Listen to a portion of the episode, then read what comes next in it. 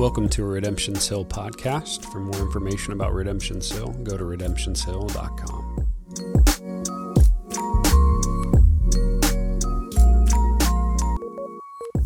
We're in Luke chapter 3, verses 21 through 38. So we're going to finish the third chapter. Uh, I rolled in this morning, and during setup, me and Blake were setting up, and I said, Hey, paper, rock, scissors. And I knew that he would do this. He didn't ask why, he just did it, which I love. Uh, and, and, I won. I said, You get to read today. He's like, Oh. if you've looked ahead, it's a laundry list of names that we don't say. Uh, and, and, so it's super interesting to say them. Uh, so, what we're going to do, love me well, I'm going to say it as fast as I can, and you're going to pretend like I said it right. And if I didn't, like, none of them are here to know. So, it's like, besides Jesus, and I'll get his name right. Uh, so, it, it it's fine. Uh, so uh, here we go uh, Luke chapter 3, starting in 21. Now, when all the people were baptized, and when Jesus also had been baptized and was praying, the heavens were opened, and the Holy Spirit descended on him in bodily form like a dove. And a voice came from heaven You are my beloved Son. With you I'm well pleased. Jesus, when he began his ministry, was about 30 years of age, being the son, as was supposed, of Joseph, the son of Heli, the son of Matthat, the son of Levi, the son of Melchi, the son of Joni, the son of Joseph, the son of Matthias, the son of Amos, the son of Nahum, the son of Esli, the son of Naggai, the son of Maath, the son of Mattathias, the son of Simeon, the son of Joseph, uh, the son of Joda, the son of Joanne, the son of Rhesa, the son of Zerubbabel, the son of Shettatil, the son of Neri, the son of Melchi, the son of Addi, the son of Casem. We're about halfway. The son of Elmadon, the son of Ur, the son of Joshua, the son of Eleazar, the son of Jorim, the son of Matthat, the son of Levi, the son of Simeon, the son of Judah, the son of Joseph, the son of Jonam, the son of Eliakim, the son of Melea, the son of Menna, the son of Mattatha, the son of Nathan, the son of David. You'll recognize that one. The son of Jesse, the son of Obed, the son of Boaz, the son of Salah, the son of Nahshon, the son of Amminadab, the son of Admin, the son of Arni, the son of Hezron, the son of Perez, the son of Judah, the son of Jacob, the son of Isaac, the son of Abraham, the son of Terah, the son of Nahor, the son of Serug, the son of Reu, the son of Peleg, the son of Eber, the son of Shelah, the son of Cainan, the son of Araxphid, the son of Shem, the son of Noah, the son of Lamech, the son of Methuselah, the son of Enoch, hitting the home stretch, the son of Jared, the son of Mahilio, the son of Cainan, the son of Enos, uh, the son of Seth, the son of Adam, the son of God. This is the word of the Lord. Father, we pray that you draw near to us through your word. Uh, you say that your word doesn't ever return void. Uh, so we pray that with this long list of names, it, it wouldn't. Uh, you would cut to the core of us, that you would show us the beauty of who you are. Lord, give us the eyes to see on Palm Sunday. Uh, we're commemorating the time that Jesus came in uh, like the king to, to die, and that means so much to us. Come, draw near. We pray that in your name. Amen. Uh, so, on nights when I can't sleep, uh, which unfortunately there's quite a few of those, uh, the, the clock stares at me with a particular level of malice and contempt. And I found when that happens, I can't just lay there and like forget about it. It doesn't, it doesn't work. The, the more I lay there and try and fall asleep, like the more frustrated I get. So I have to do something to try and trick my mind and maybe reset things somehow uh, to get to go to sleep. So what I normally do is I'll end up grabbing my iPad and I'll watch some sort of, of show. I'll generally gravitate towards some sort of episode style show uh, that, that isn't very interesting. It doesn't necessarily captivate me or require emotional or mental investment. I can just kind of drone through it. And the hope is that when the episode is done, maybe, just maybe, my mind will submit and just like go to sleep and I'll get some, some rest. So, most recently, the, the show of choice uh, for me has been a Netflix show called Blown away, which, if you've heard of it, you're probably very surprised that I'm watching that. Uh, but it's about glass blowers and this competition that they have, and they compete in these different challenges. So, all these glass blowers get together, and each week there is a theme, and they document the creation process in light of this theme. And then there is a, a, re- reveal, and, and then they judge all the things that they have created. So, one person who does the best, they will win, they'll get a little bit of a, a prize, and then the, the person who their work didn't blow them away, they, they get they get sent home and, and, and they're done. Uh, all based off the, the massive art installation that they create. And so, what's been interesting about this show, one, is the people are straight weirdos, like really, really weird. And if you find that judgmental, watch it and then you're like, yeah, you're kind of right. They're, some of them are interesting. But uh, even more than that, what, what, it, what is interesting is the massive creations that they make in five hours out of glass. And I'm not talking like a little goblet, uh, and I'm not talking like a little like blue dolphin that you would put for some reason on your desk or something like that. I'm, I'm talking four, five, six foot tall creations. Uh, some of them are, are, suspended from the ceiling. Some of them go through different things. They're, they're just, they're insane. Some are uh, abstract, some are, are realistic. But the good ones, they, they normally have something in, in common. The, the really well created ones, they will all do something to you when you look at them, and they're going to evoke this kind of sense or this feeling from you. So, so you may look at one really good one, and, and like it's just glass, and all of a sudden you're like, sad, right? And then you look at another and you feel excited. And then one makes you like literally feel angry. You're like, I want to break it. You're like anxious. And then one makes you smile and you're just like, man, life's good. Others just kind of make you feel the sense of, of, of movement. If you're following me, when you stand back and look at the entire work, the good ones cause a specific reaction to be brought out not by captivating on just one little piece or one color. You take in the whole thing, and this, this specific reaction is brought out, and it's kind of undeniable, and you walk away with it. Here's the point this text in the laundry list of names and the genealogy that you behold here in the text, my contention is when you take in that whole thing, much like that art, you're meant to walk away uh, with this certain type of, of feeling and emotion and awe. So we're not meant to, to balk at the laundry list of names. Uh, you're not meant to do what you do in Leviticus in your Bible reading plan. You're like, Boop, and you just skip to the next thing, like I know you do it. I've done it too. You're, you're not meant to to, to zone out in the family tree. What this is meant to be is the genealogy is meant to be a springboard that Luke uses to move into the ministry of Jesus on earth. If you'll see later in chapter 4, your heading most likely is going to be the beginning of Jesus' earthly ministry. This genealogy is the, the, the, the, gun blast at the beginning of the race that, that starts the, the epic march of our king towards the redemption of our people. So the names aren't meant to be just skipped over, they're meant to be taken in and reframe your mind around the entirety of the big picture of what God is doing so that you can be stirred appropriately to see the ministry of Jesus Jesus well. Are, are you with me? You're supposed to take it in, you're like, oh, and then you see what he does. So before we dig into the parts, here's the question. You know, I like doing this, uh, that, that I would maybe call, ask you to, to think of before we move into the rest. And the question is simple What is your primary identity that you're living out of right now? What's the primary thing? And I'll, maybe I'll try and set the stage because when you talk about identity right now, like stuff gets weird. And I'm not talking about gender or sex or sexuality, the, the way it's talked about in the public square a lot. I'm asking internally, what is the identity that you're living out of now? Another way to say it is who are you or who do you see yourself as? What is the primary identity that's kind of driving your life that you operate out of? And if that feels maybe a little bit difficult, here's another way that hopefully is helpful. What's the identity that tries to take over and take the wheel and shove itself into your life quite often?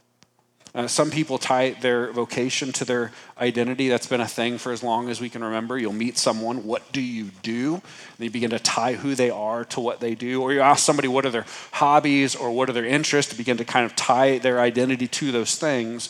But what you do and what you're interested in are, are, are shaky identity things at best, uh, because what we do is never meant to, to define who we are. And then what we do, job wise or interest wise, like I, am 41, and, and Garrett and Blake can tell you how many times my hobbies have changed. Like, your identity shouldn't be placed into a singular rhythm. And, and then the identities that people live in, they're, they're normally based on, on more of, of how they feel about themselves as, uh, as humans, how they feel about their, their life. So I've seen people whose identity, identity has been tied to their education level. They wear in self defacing comments and in their mind the identity of the, the dumb guy or, or the, the, the, not so smart, or, the not book person. And, and this idea of an education level just kind of follows them around like a, like a shadow. It's walked into their identity. And I, have seen the person who lives out of the identity uh, of, of the hurt person. And they maybe had something bad happen at one point in their life, and then a, a coping mechanism kind of went sideways on them, and they stay in this position of hurt so they'll never be surprised again and there's just kind of this like bitter shadow that, that follows them and I, i've seen the unlovable person in the, the wealthy person and the, the disappointment person. Have you ever seen that get wedged in? Or maybe it's been in, in your life. It's just what I do. I break and I destroy and I don't ever come through. I've seen the, the victim person and the, the pretty person and the party person. See, there's many, many, many things that our identities uh, kind of get placed into. The idea is often that the narrative or the emotion or the feeling that gets consciously or unconsciously placed in your life is the identity that becomes the driving force. And it actually, like gravity, it pulls things in certain ways in your life and what you do. So I wonder if you can pinpoint an identity that you, that you live out of currently, or an imposter identity that always tries to take things from you. It, it, it, shoves itself into your path all the time, no matter if you want to or not. Because in this text, Luke is going to declare about followers of Jesus that your identity needs to be placed in a foundation uh, that, that, that is strong. We need to be careful. Uh, if not militant, to make sure our identity doesn't get placed into things that aren't true or things that are temporary or things that maybe just our emotions lead us to. Your identity can't be placed in any of those, so you have to fight to make sure it doesn't rest there. Are you still with me after those names? A couple yeses, okay. Uh, with that, to be able to m- maybe make sense of this text, we'll, we'll recognize the parts, because there's more than just the list of names that happen inside of this text. It, it leads off, so the text before this week was John the Baptist and he was baptizing. So he was sharing the good news of God and he was calling people to repent. Good news led to, not capricious, angry people, good news led to a heart that repented and the heart that was led back to God. And people actually keep with bearing fruit by keeping with repentance. So John is leading us to see hey, repentance isn't what you and I do one time when, when we say, I'm sorry, God love me. It's, the, it's the, the posture of our life continually. And that's actually where the good fruit out of our life comes is you're, you're making a straight path of the Lord to your heart. He's molding and He's shaping you, and good things happen when you're continually presenting your heart towards God. So, John uh, is coming out of the wilderness. He's got an interesting outfit. He's doing that. And then it pivots from John the Baptizer baptizing other people to Jesus' baptism. That was at the beginning of this part of the text. And the whole Trinity is there. And then these words are spoken out from the Father about his Son. Then the genealogy is listed from Jesus all the way to Adam. And then it speaks about the Son of God again.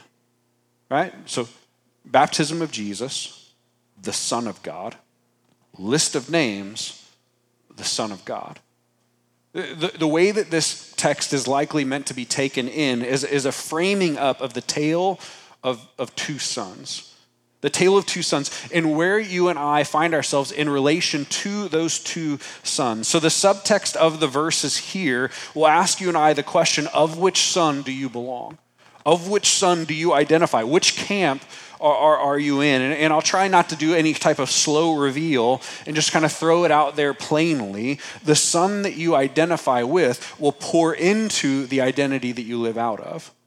Whether you know it or not, or whether you want it to be the case or not, the son that you identify with will pour into the identity that you live out of. Here's the rub in our modern context, though. The idea that someone else besides me uh, gets to, to form my personal identity in a hyper individualistic culture, that's looked at as uh, insane, oppressive, or abusive. Are you following? You're going to tell me who I am? Yes. See, we, we live in, in the motto of the day that we're, we're islands unto ourselves. I'm not tethered to anyone or anything or any rules or any expectations. It's me and only me. If you have that mindset of the culture slip into you where you define everything about yourself, you will miss the gospel. You cannot latch on to the gospel this way. To be a Christian is to throw the full weight of your hope into someone else forming your identity. They literally are the foundation that you live off of. A hyper individualistic society will crush your ability to worship and praise our good Savior because you'll never be able to say, hey, let your identity take over for me. When you see the big picture, many were expecting God to send a Savior who would fix what they didn't like about life and the world and the powers of the day. And the book of Luke is showing uh, what, what many expected God to do is not actually what he's going to do through Jesus the Messiah.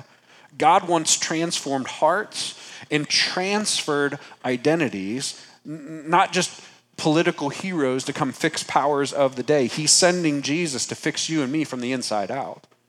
Again, that makes sense why John the Baptist is coming out of the woods going, Make your heart ready prepare the way for the Lord. I'm not trying to fix a political power or an election or crush Rome. I'm trying to fix your heart. Again, the subtext under that is us asking, do I want that or do I think I need that? Let's look closer at the individual parts of the text. It, it almost feels awkward how fast Luke blows past Jesus' baptism. Like he gets a couple words. Right? He, doesn't list the location or the crowd or the day of the week or, or the type of weather. Like there's just nothing. It's John baptizes a ton of people. Oh, and then Jesus got baptized. And then Luke focuses all of his attention on what happened when Jesus got baptized and after that. So, in the process of Jesus getting baptized, right after that, we see Jesus was there. So, the Son of God was being baptized. And when it's finished, Jesus is praying and from above, the, the Holy Spirit comes down. The clouds are, are, are ripped apart. I, what does it look like? I don't know. Would have been cool to see. The, the, the clouds are ripped apart, and the Holy Spirit comes down on bodily form onto Jesus. So God the Son is being baptized. God the Holy Spirit comes down and is on him. And then a voice from above, the voice of God the Father, speaks out You are my beloved Son. With you, I'm well pleased.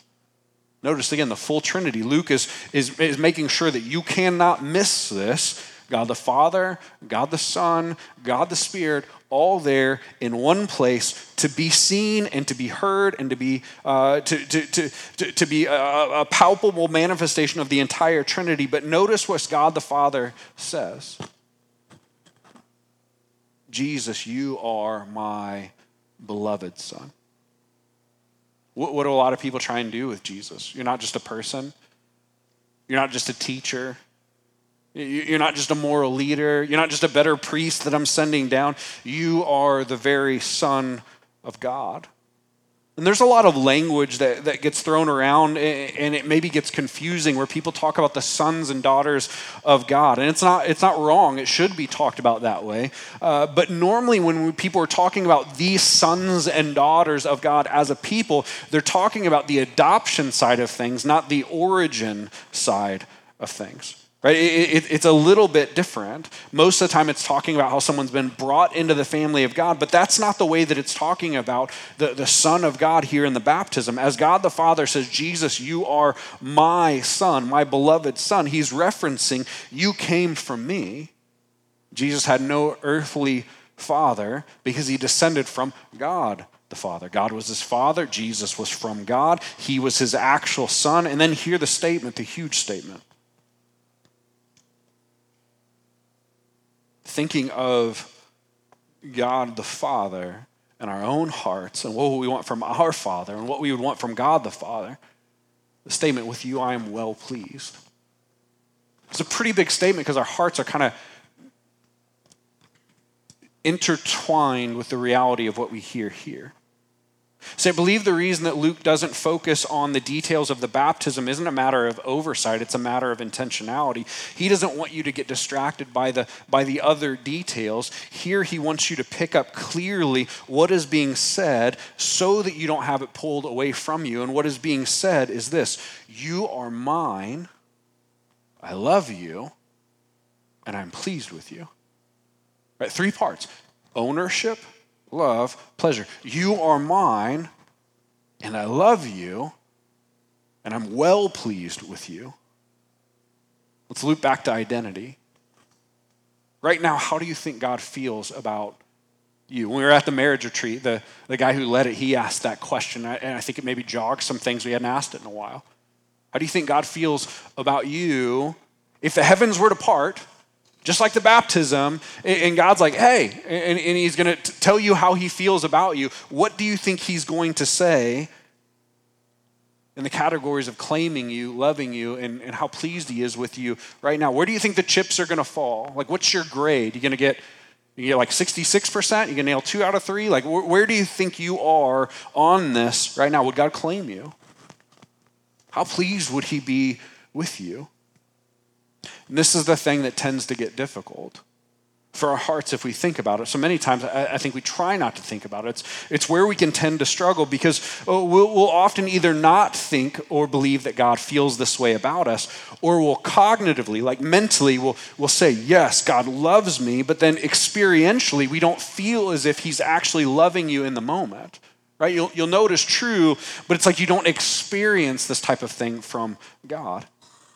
Historically, this has been my battle, and I, I think probably several of yours as well. I, I wrestle with it at, at different seasons where I feel like God loves me, but He's not like in love with me. He doesn't like love, love me.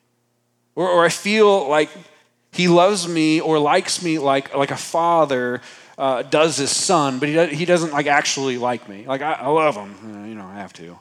I don't really like him. Like, if I could, if I get him to go away, I would. Then, as far as the claiming thing, it's not hard for me to believe that God would claim me. Whose is this? It's mine. But it's hard to believe, like, it's mine, it's mine. That's really hard for me at times. Right? There's a difference between, that's my boy. that's my boy. Like, that's a tension in my, my heart. I'm not the only one right? It's a tension in many of your hearts as well. So when Jesus has the sky split and loud and proud, God says, You are mine. I love you. And with you, I'm well pleased. We often either ignore the significance of the statement or think deeply inside, man, I wish I wish I had that. Why? Why does that get churned? Why do we wrestle with the cognitive moving into the heart and the experiential? To feel like God sees those who are His. And then and we got to like think about this because it's interesting that it's that hard. Why do we see the ones that He saved on purpose? It was His plan and His choice. Why do we struggle to think that he looks at us in the light that he said that he would. And, here it is, if we could be honest.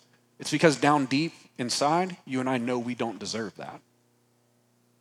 Like we're really good at like faking it, like I'm great, I'm so much better, not as bad as that guy. We struggle with feeling God loves us because we know there's a lot of unlovable things that we do. You and I feel the weight of our sin and it whispers to our heart. What does it say? God couldn't love you. Why? Because he sees who you really are. Right? God couldn't feel this way about you. He knows what you've done. He knows your mind. He knows how you think about them. He knows about the things that you do. He knows about things that you avoid. It just whispers to our heart, how could he feel that way about you? At that point, we go back to the genealogy. Consider the, the Gospel of Matthew, right? Synoptic Gospels Matthew, Mark, Luke, and John. Matthew opens up with a genealogy as well, but the genealogy aims to, to focus on the connection of Jesus to the patriarchs. So it wants to connect the dots so you can see the family line of, of Jesus uh, to Abraham and Jesus to the mighty King David. Now, the reason for this is, is Matthew is, is written more to the, the, the Jewish mind or, or the thoughts that, that a, that, a, Jewish man would have had at that time. So it's angled in to, to, to minister to the, to, to the uh, men and women of God from Israel. It's specifically aiming at them. So the genealogy was specifically to show them that Jesus came from the right family tree to be the things that, that they're claiming he's going to be right? And, and, therefore this, this genealogy is highlighting his pedigree. So in some ways to the to the israelite to the jewish man that the genealogies that they find in matthew are a bit of a flex. Look at where he comes from. But the genealogy in luke is written to the gentiles. They don't care about the family line or the pedigree Right? That's not a question that they're asking. And so the genealogy in this one connects Jesus all the way to Adam. Yeah, it mentions Abraham and it mentions David, but just as one of, of many names. The, the big connection, the dots they're connecting is Jesus all the way to Adam.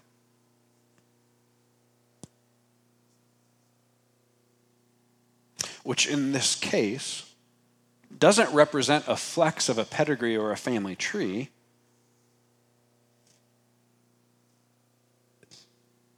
This actually is focusing on an unbroken chain of sinful people. Matthew's focused on a proud royal line.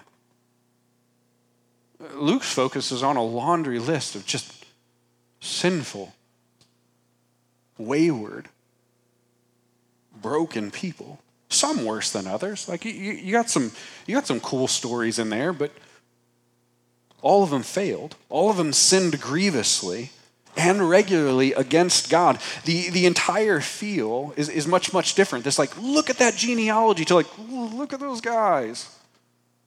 It's different. Then notice, remember when I talked the, the tale of two sons? The genealogy, when it mentions Adam, it also calls him the Son of God, just like Jesus, except for not. Adam, like Jesus, had no earthly biological father right? Created from the dust.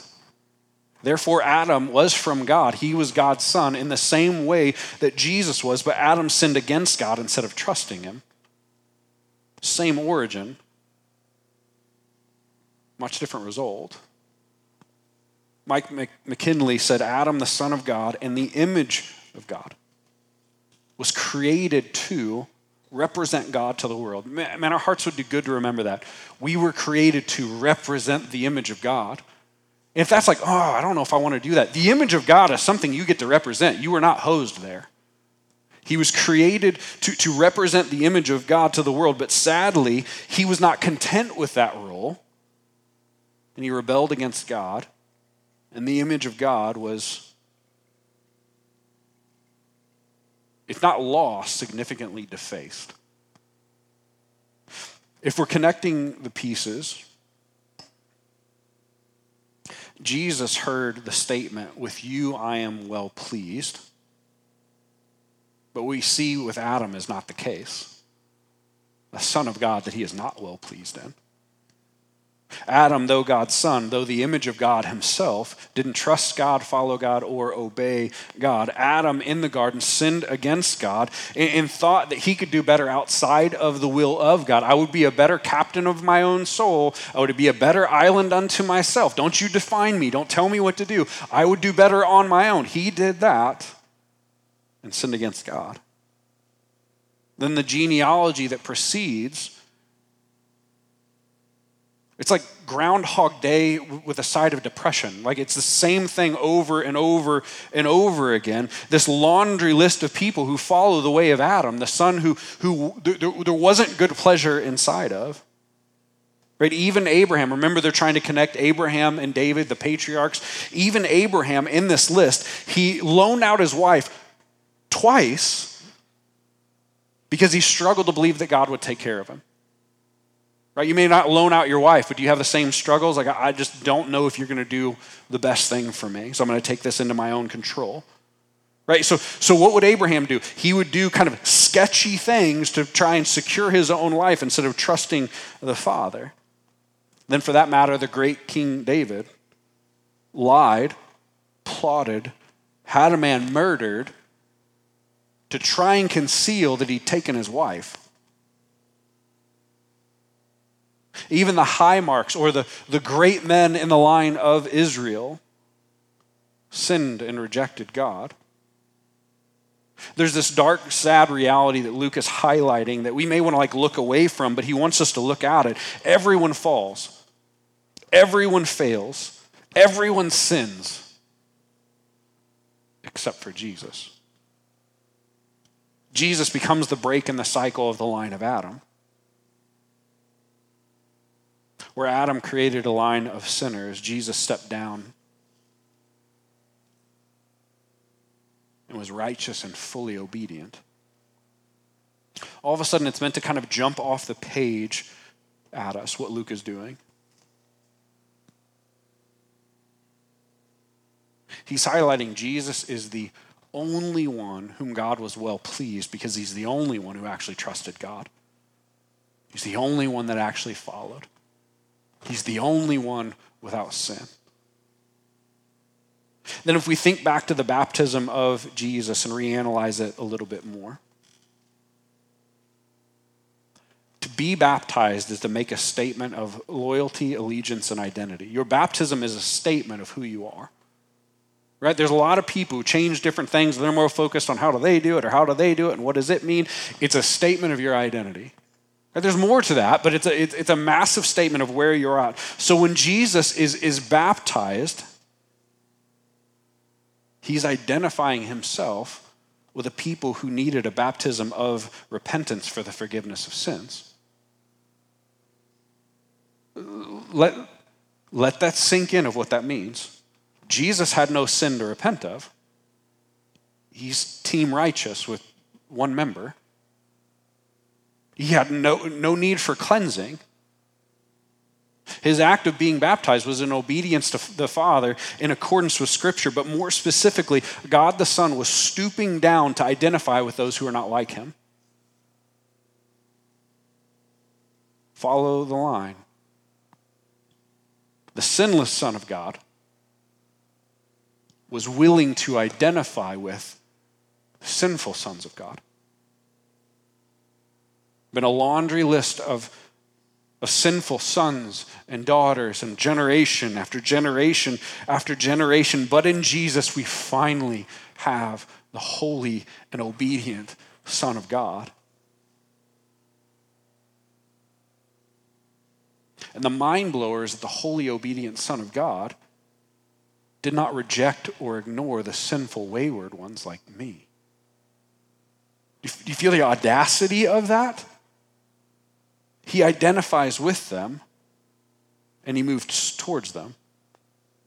The real surprise of the gospel, McKinley says, is that the pleasing Son did not come into history just to kind of enjoy the, the good pleasure of his heavenly Father alone. Instead, shockingly, we see at the baptism the sinless Jesus is identifying with a sinful humanity. He went under the water as a way of saying, Count me in as one of them. I'm, I'm with them. And ultimately, he became one of us. We got, we to put our theological hats on so that he could take our place on our punishment. See, the sacrificial kindness of God becomes even more kind of scandalous and amazing when you consider Jesus traded the Father's good pleasure with him for the full cup of his wrath. You want to make that trade? I've earned your good pleasure. I'll, I'll take your wrath. Jesus willingly identified with a sinful humanity that is in our only hope because now a sinful humanity can identify with his righteousness. He identifies with you so that you can identify with him. How do you think this works without that? See, we may accidentally only consider our identification. Remember, hyper individualistic culture. We may only consider our identification with Jesus in our life. Well, I'm willing to call myself a Christian. I'm willing to believe in Jesus. I'm willing to ask for salvation so, so that we may be like might consider receiving the righteousness of Jesus as something that we kind of opted into because we decided like I will connect with you. But the flip side of salvation, like it has to be thought of. It's not just that we identify with Jesus that is the mind blower. Who wouldn't be like, yes, I'll take the righteous resume? Right? No, you can keep it. Right? That, that's, that's not crazy that, that we would do that. The mind blower is that he would be willing to identify with us. Who makes that trade? Yeah, I'll take your shame. I'll be known for your sin. He made him to be sin who knew no sin. Why? So that we could become the righteousness of Christ. If Jesus wouldn't have gotten to the water to be identified with you, he could not be the one who stood in your place, and you could not take his identity and, and him take yours. Are you following me? This is wild to think about. We so often just focus on what we claim. What about what he claimed? Why would you do that? He had the perfect resume, no mar on his record, no bill to pay, uh, no, no need for cleansing. And yet, though perfection and holiness was his, he gladly took upon identifying with us and taking our identity. If you're following, the love of Jesus for you and I, for sinners, is unfathomable how deep the Father's love that he would send his Son, how deep the Son's love that he would obey and stand in our place. There, there's a corner of our heart. If we, if we just talk honestly in moments where you see yourself, you're like, I don't like that. If even you can see yourself and not love it, that he would identify with all of our sin, it, it's almost too much. even more, Jesus getting into the water to be baptized, then is kicking off the hero walking into the fire to save you and me. Right? It's that kind of inauguration into his ministry.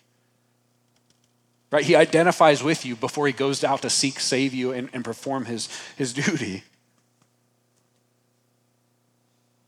It's him saying, I've come not for a victory tour. It was before Instagram, but I didn't just come for selfies. I've come to identify with the people that I came to save. I've come to step into the mess, into their place. I've come to carry out the will of the Father in all of this. Consider me one of them. Here we go. Again, in light of Palm Sunday, where was here we go? What led to the march back to Jerusalem to die? It wasn't just all smiles. Oh, I'll take their resume. It's I'll take the resume and I'll die. Yes, let me, I'll throw my lot in with them.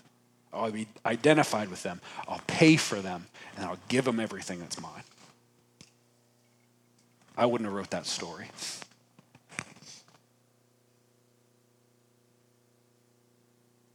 If you struggle to see Jesus' love for you, see this. He knew fully who you are, and you still got in the water that day. Yeah. He wasn't tricked, he wasn't forced, he wasn't ignorant, and you still got in the water. And then, even more so, he didn't pull out before the cross. He knew who you were, and he still got on the cross. I'll get in the water, and I'll get on the cross. So that's, that's the enemy's trick. Oh, if he only knew, he would not have. He knew, and he did it the whole Trinity is there because it's kind of the visible kickoff to the outworking of salvation. God speaks out over the Son, You are mine. I love you, and I'm pleased. God knows He's going to bring back the spoils of war against the enemy, which is the souls of the sons and daughters, sinful people. If we try and connect all the dots, Luke is showing us the gospel the good news that God looks at his sinful children, the ones that identify with Jesus, trust Jesus and follow Jesus, and he sees his good son. The second Adam standing in their place. And because of that, the, the with you I am well pleased that you and I did not earn through our transferred identity into the person of Christ gets credited to our lives. We go from the ones who bore the image of God wrongly, from those who couldn't and wouldn't be faithful, from those who are fellowship breakers, to the ones from the ones who are not pleasing to God. And that whole identity gets washed away like I said. And this new identity gets gifted over to you and I by grace. We struggle to feel that God looks at us in this type of way because you and I still feel the reality of our sin. We're not perfect. We still have we still got some stuff that we're working through. We see our mistakes, but we forget that it was God's good will to do this. God isn't forced to keep kids that he doesn't really want. How much does the enemy love to tell you that? He doesn't want you, but he'd be a liar if he, if he didn't keep you. So he's just going to leave it. Right? That, that's, how he, that's how he whispers into my ear. He knew what he was getting. He's not disappointed. God sent Jesus to save us, and then so that he could delight in us in a fully restored relationship with no shame. I would invite you to see that with fresh eyes. What feels impossible to our flesh, if you are a follower of Jesus, is right now, God feels about you the way that he felt about Jesus. He looks at you, let your heart hear this, and goes, That one's mine. Oh, yeah, they're mine. That one is mine. Nobody will take them from me. How mine? You will not snatch them from my hand. They're mine. I love them so much that I sent my, my son to pay in blood for them. I'm well pleased in them because I saw fit to have Jesus stand in their place. And even though there's still some places and some slip ups every once in a while, I see the Son, Jesus, washed away the wrath and the anger and contempt. And what's left is the joy of a good father. It's good news. See, this is the identity that a believer is meant to walk in. And it's what God gave them on purpose. This is what we need to tell ourselves on repeat that this is what it is finished means. It means I don't have to keep trying to earn the love and acceptance that God gave me, that Jesus paid for. I don't have to pay off the bill, or it's not like he paid this much. I got to like leave a good tip to make sure everything's okay. You and I don't have to make sure that we're trying to show God that we weren't a bad purchase. God knows what he was getting. So shame can't crush you and I if we believe what is true.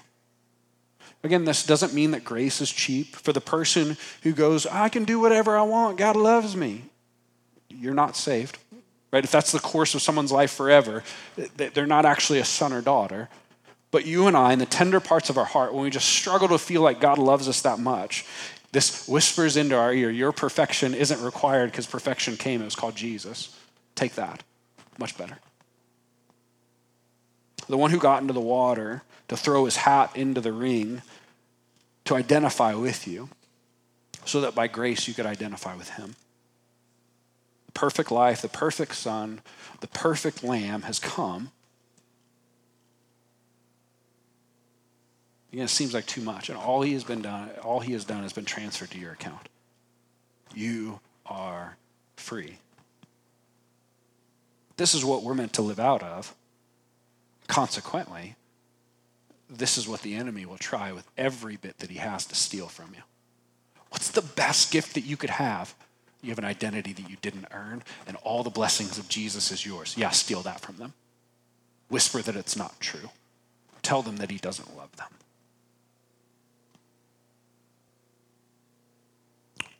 Your job and mine, then, is not to fight to earn things we could never earn, it's to fight to remember what he did.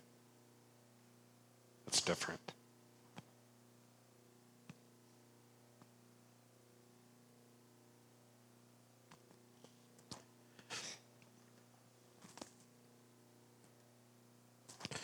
In April, we're going to have a, a baptism service at our new place.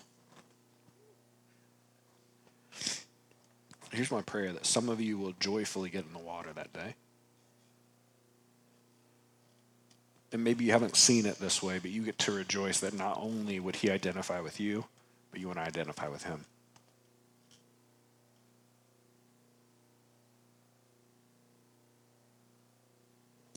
The same way that Jesus identified with broken people, it should be our deep joy. I'm talking to Judah a lot about this right now. You don't have to be perfect or wait for the right time. If he would identify with you, why wouldn't you want to identify with him? Let's go. Right? The same Jesus who stands in your place. What a beautiful thing that we get to say, He would identify with me. So I'm going to get in the water. I'm not perfect. Who knows about timing? But I'm His because, because He would take on all of my shame. My press for you if you haven't been baptized or you're putting it off, why would you do that? Right? If I get if I could lovingly press, why would you not identify with a Savior who would identify with you? You're not earning it back. But again, if we look at Matthew 28, what did Jesus say? I'll be with you. Be baptized. Be discipled. And I'll never leave you. It's a part of the process. We, we, we turn obedience and baptism and uh, obedience into discipleship sometimes it's just like i'll show up some. It's not what he asked for. So my hope is that we would proclaim the beauty of what jesus has done and, and begin to like lose our minds in a better holistic view of what baptism is. Look at my brother identifying with jesus. Look at my son. Look at my sister. Look what the lord has done. Man this is amazing. So the hope is that we would have the water there and begin to see the work of King Jesus. And it all started with him getting in the water, saying, I'll identify with him so that we can identify with him now. It's really good news. We'll close down for it today and we'll take communion today. It's a great thing to come to the table each week, but what a more fitting thing to do to understand that everything that you got through Jesus was earned by him and him alone. So when you come to the table and take the bread and, and, and dip it into the cup, you're once again remembering my identity comes from you and you alone. I don't form it, I don't shape it, I don't earn it. You want it all by your broken body and by your shed blood. You're, you're taking and remembering again, God, you're good. Man, thank you. Thank you. I don't have to stand on my resume. And I haven't really even been focusing on the identity you've gave me over the last little bit. Thank you for what you have done my hope is that your heart would be filled and encouraged as you come and take. Clayton, you come back up. 1 Corinthians 11, 23 through 26 says, For I received from the Lord what I also delivered to you. But the Lord Jesus, on the night when he was betrayed, took bread, and when he had given thanks, he broke it and said, This is my body, which is for you. Do this in remembrance of me. In the same way, also, he took the cup after supper, saying, This cup is the new covenant in my blood. Do this as often as you drink it in remembrance of me. For as often as you eat the bread and drink the cup, you proclaim the Lord's death until he comes. Each time we come and take, we're reminding ourselves, and even, even, even more importantly, or just as importantly, reminding each other of the identity that we've been gifted together in Jesus. You didn't earn it alone, you didn't earn anything. We have been given this, and we celebrate. There's no other good news that you get, no better news than what Jesus has given you, the thing that you didn't earn. Would you stand and pray with me today?